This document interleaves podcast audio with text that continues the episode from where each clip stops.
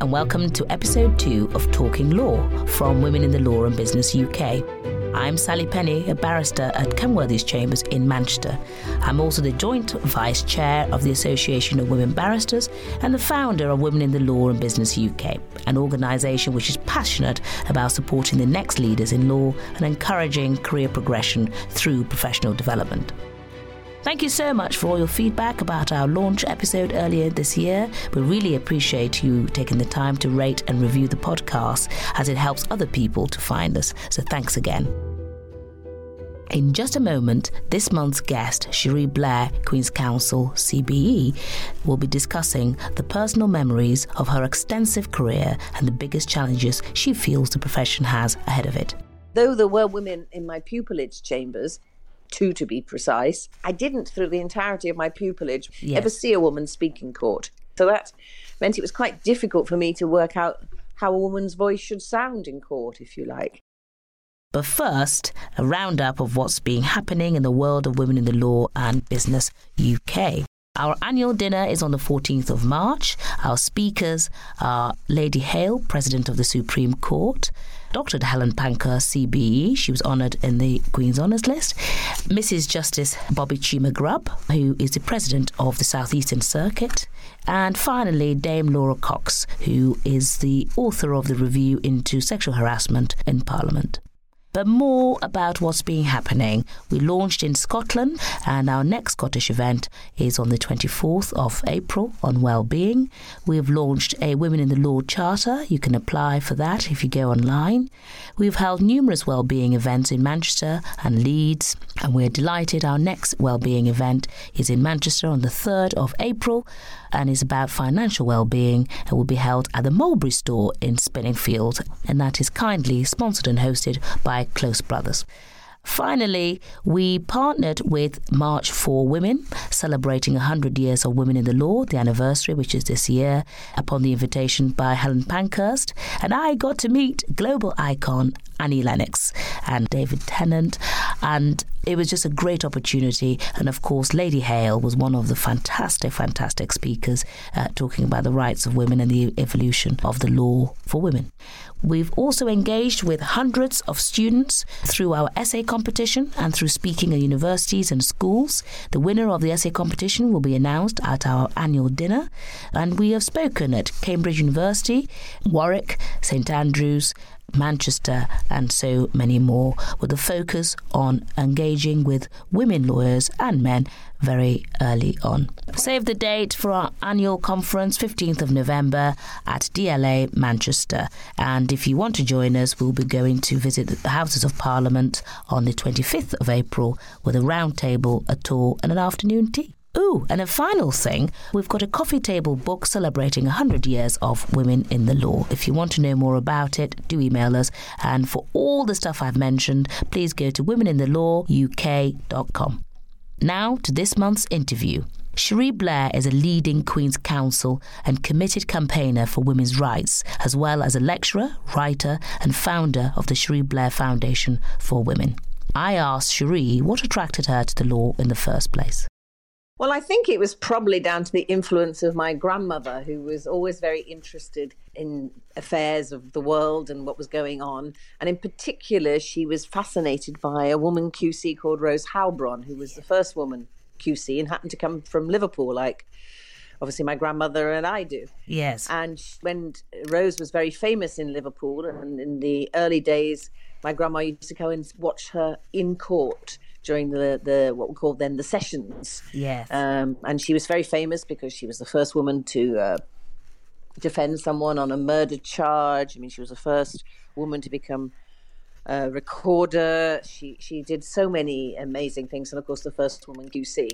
And so my grandma was very fascinated by her, and I think it must have rubbed off on me. Yeah. And then more otherwise, I, I remember when I was thinking what I should study at university, my then boyfriend's mother at the time said to me, "Oh, Cherie, you're, you know, you, you like an argument. You're good at you're good at debating. Why don't you try the law?" And so I thought, why not? That's that's wonderful. Um, and and so would you say that um she was your role model, your grandmother or Rose? Uh, I just wondered who are your role models?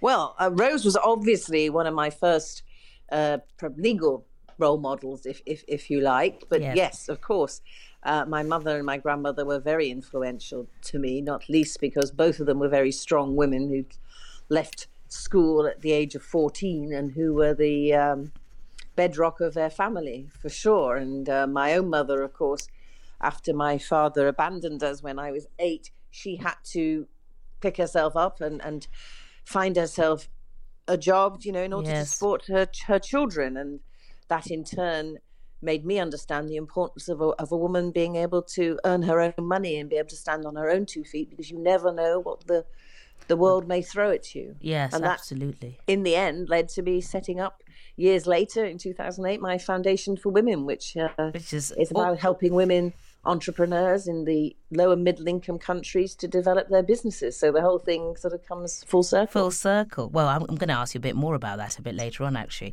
Can I just ask, um, just before we get to there, um, when you became a barrister, there was a tiny minority of women in similar roles. Uh, and I, I just wondered what challenges did that offer? And did you ever feel your voice wasn't heard? I think that um, I was very young when I became a barrister. I, I was only 21 when I was called to the bar, which, you know, ridiculously young. Wow. And probably wouldn't happen these days. So for a, for a long time, you know, I was often uh, mistaken for the um, secretary from the office rather oh, than the oh, actual barrister. Crikey.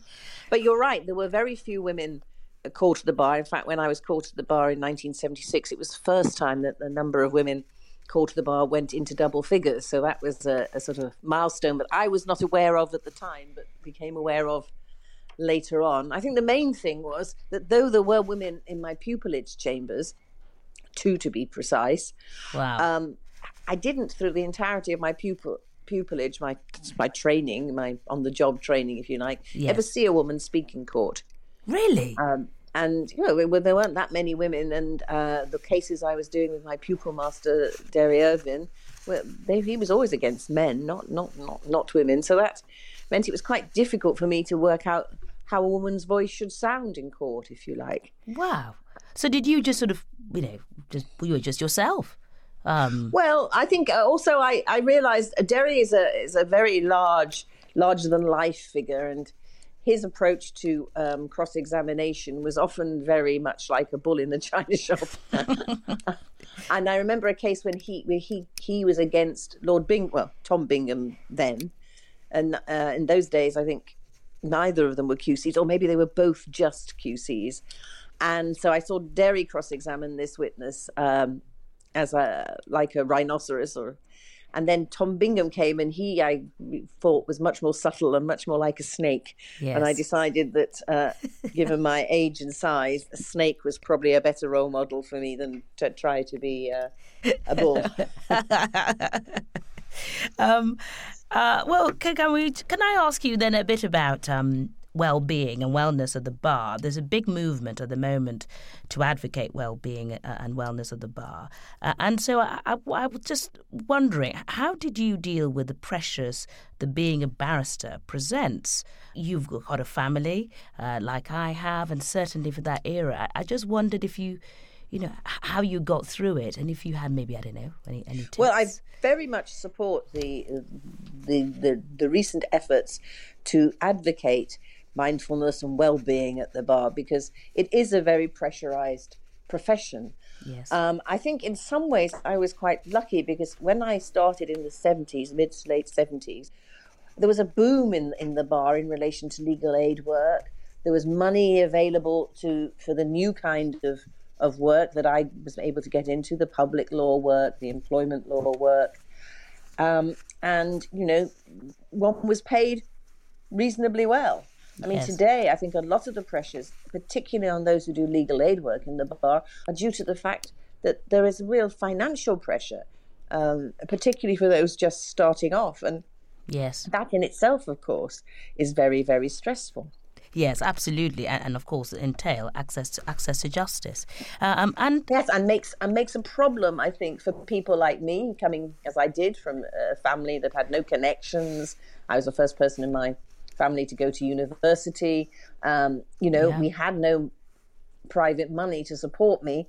Um, so I supported myself, and I was able to do so thanks to um, scholarships from Lincoln's Inn, Yes. a loan, um, the fact that I could work part time at the Polytechnic of Central London, uh, and the fact that actually, you know, though it took some time for the money to come in, at least there was money coming in, Yes. and that all those things are, are not so easily available to today's young bar, and I think it creates a real problem, not so much for, for diversity, not so much between men and women, but between those with extra resources and those who don't have them.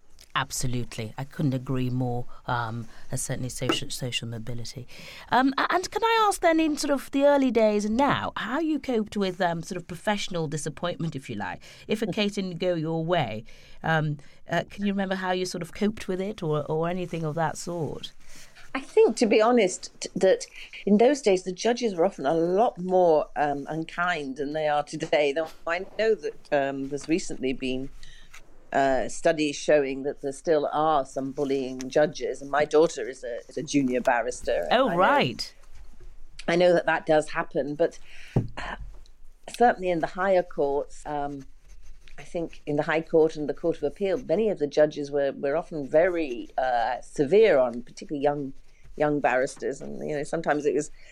Uh, you know, difficult to remember you aren't supposed to cry in court. no, no, no, I, I never know. did though, but it's um, it's. Um, I think that generally, and certainly in the higher courts, the judges are much uh, better behaved than, they- than than they ever were. But Yes. no, it was it was a great it was a great training in those days. Doing as I did general common law, so I could do crime, I would do family, I do personal injuries, and you would just have wig would travel around the country, and you would just plead your case, and you would make mistakes, and you'd learn from them. Yes, absolutely. But it was also I, I can remember going uh, over to uh, one circuit, uh, going off from London, to, and going into the robing room very early on in my career, and them all falling silent because they thought, "What is this woman doing in this robing room?" You know, and she must be a secretary. And wow. you know, then when I sort of brought out my my robes and they realised I was actually going to robe in there, there was sort of consternation.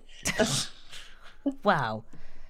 Nowadays, you don't get that. I think that the one thing is that you are often, you know, there's, there's plenty of women at the bar now, which is a good thing. Yes, absolutely, absolutely. Um, can I ask you then about? Uh, you answered this earlier, but uh, does the law in the you know in the UK still have an issue with diversity, gender, racial, uh, and social mobility?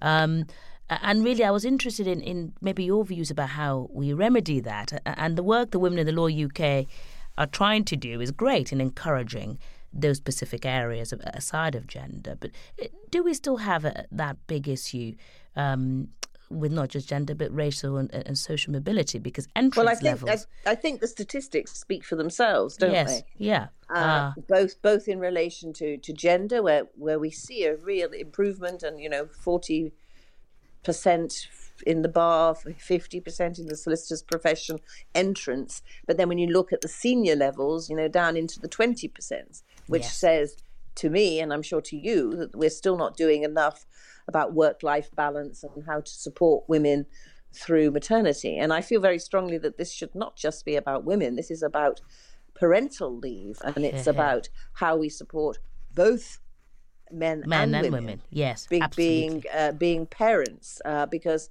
uh, it's not good for the men either if all they do is work 24 hours a day and never see their families and children. And uh, so I think work life balance still remains an issue, and uh, we need to talk about that. And uh, some of the, the recent proposals about late sittings for court and weekend sittings um, uh, are good in one way in enabling courts to be accessible, but they do have a knock on effect in relation to the work life balance of those who work in the courts, which needs to be seriously considered. absolutely. And, I- As and I- for as for race diversity, I think again that is very much tied up with resources. yes, Um, because if you're from a wealthy family, whatever your your race or color, I think that you know we we see many examples of how people can progress in the law. But the problem is that we still don't have enough support for those from uh, less fortunate backgrounds who want to go into the law. It starts very early on Yeah. When you go to, um, as I sometimes do, I go and address schools about being a lawyer and the absence of knowledge of just simple things like what's the difference between a barrister, and a solicitor, or what our courts do, um, uh, particularly in, in our state sector, yes, is is means that people don't even think that the law is something uh, for them. Yeah. Now we've seen a, a, growth in apprenticeships in the law, which I think is uh, an interesting approach, particularly for those who want to become solicitors.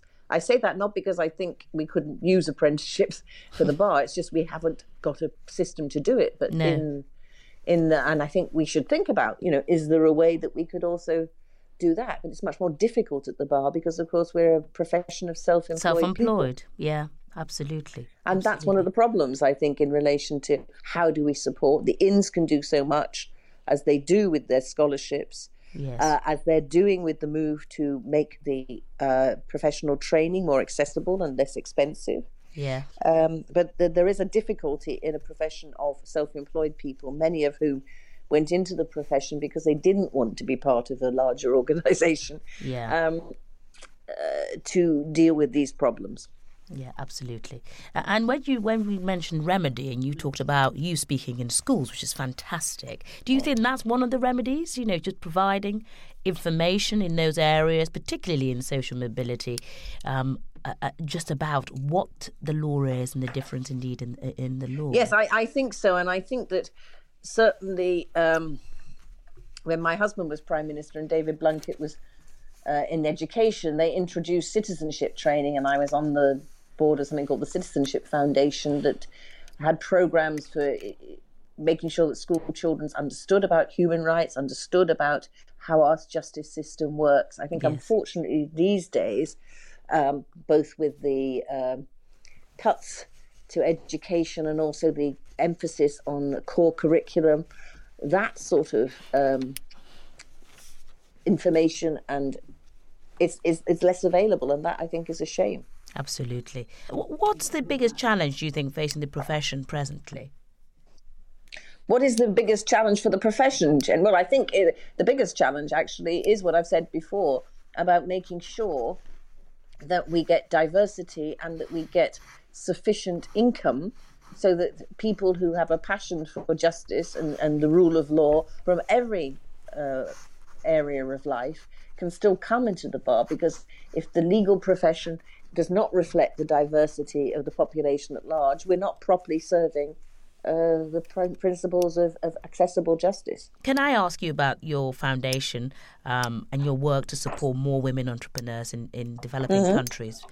Uh, well, I, I, can simply say that, as I mentioned before, because of the lessons I'd learned both through my mother and through my own life of um, ha- having been able to make my own choices, I realized that women who have their own money can make their choices. They can walk away from abusive relationships. They can say no to uh, pressures that society might put onto them to conform, and they can become leaders in their community. Absolutely. And I felt that uh, across the world, particularly in lower middle income countries where the societal pressures um, perhaps are stronger, yes, that if we could help women entrepreneurs set up and grow and expand their businesses so that they employed other people, so that they got respect in their community and that they could be a voice for change. And so, for the last 10 years, the Cherie Blair Foundation for Women has supported women in over 104 different countries, and we use technology to reach those women. So, we have a global mentoring platform, which is an online uh, mentoring relationship, which enables us to put women in the UK and Fantastic. all over the world, and men as well, in touch with women entrepreneurs all over the world. And they give a year of uh, two hours a month supporting those women and helping them uh, achieve their business goals. And then we also have uh, programs where we use mobile phone and the internet to provide business training and skills to women, plus um, the ability to uh, network with other women in similar situations. And so, because of that, Fantastic. we've reached 140,000 women. That's amazing. As I say, in over 100 countries across the world.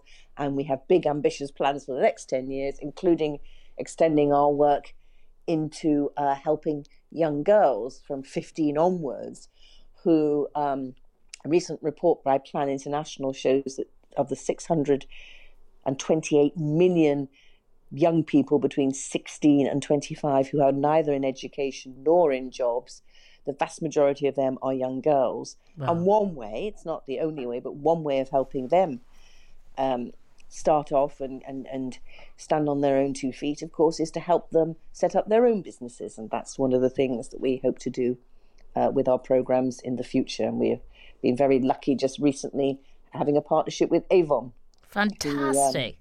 Who, um, who have uh, reached 100 million women a year with their not only through their sellers but also through their supply chains and the women who are their customers and we're going to help uh, provide business training and advice to women through that network, which will be fantastic. That is awesome. Well, I'm sure our listeners will be keen um, to uh, go on the website and donate to support in any way that um, we can. Oh, yes, www.cherieblairfoundation.org. Fantastic, fantastic. Um, can I ask you then, Cherie, sort of two more questions really? Um, if a young person was uh, considering a career in the law today, what advice would you give them? My, my advice would definitely still be go for it. And the advice I give when I go to schools is if you think you want to be a lawyer, I always advise them, and the schools don't often encourage, always encourage this, to take a law degree. Why? Because at least for the law degree, there are loans uh, available, and therefore you, you avoid the extra cost of doing the law conversion course, because for which you don't get the same sort of support and help. And if you've got limited resources, um, that's an important consideration. And uh, we always ask everybody this: What's your favourite? Who's your favourite fictional lawyer, and why? Well, um, I, I, I enjoy. I'm a bit of a sort of groupie for reading uh, uh, crime novels, and at the moment, I'm reading some novels by um, a Swedish author called Asa Larsson. Ah. S A L A R S O N, and she actually was a lawyer herself. In fact, she was a tax lawyer by profession, and she's invented this uh, lawyer called Rebecka Martinsson. and her uh, she's got four books, I think, about that, and I've been enjoying re- reading those stories, set as they are in, in Sweden, and so a bit Scandi noir about about them, and also about this woman with her struggle first as a as a as a commercial lawyer in the capital and feeling disillusioned with the pressures of work there, and then going up to the north of the country and ending up as a as a prosecutor. Wow. Well, you know we've got a women in law book club, so we've got to read all of those. And we yeah, you should you should look you should look them up. You should look them up. What a joy to listen to a true trailblazer and inspiring woman in the legal profession and beyond. That was absolutely brilliant. We really enjoyed having uh, Cherie on. Huge thanks from us. I'm Sally Penny. Please do leave us a review or a comment, and of course, we'd love you to subscribe. The next episode will be with you on the 7th of April. Until then, do check in and see what we're up to on LinkedIn, Twitter, and womeninthelawuk.com. This has been a What Goes On media production for Women in the Law UK.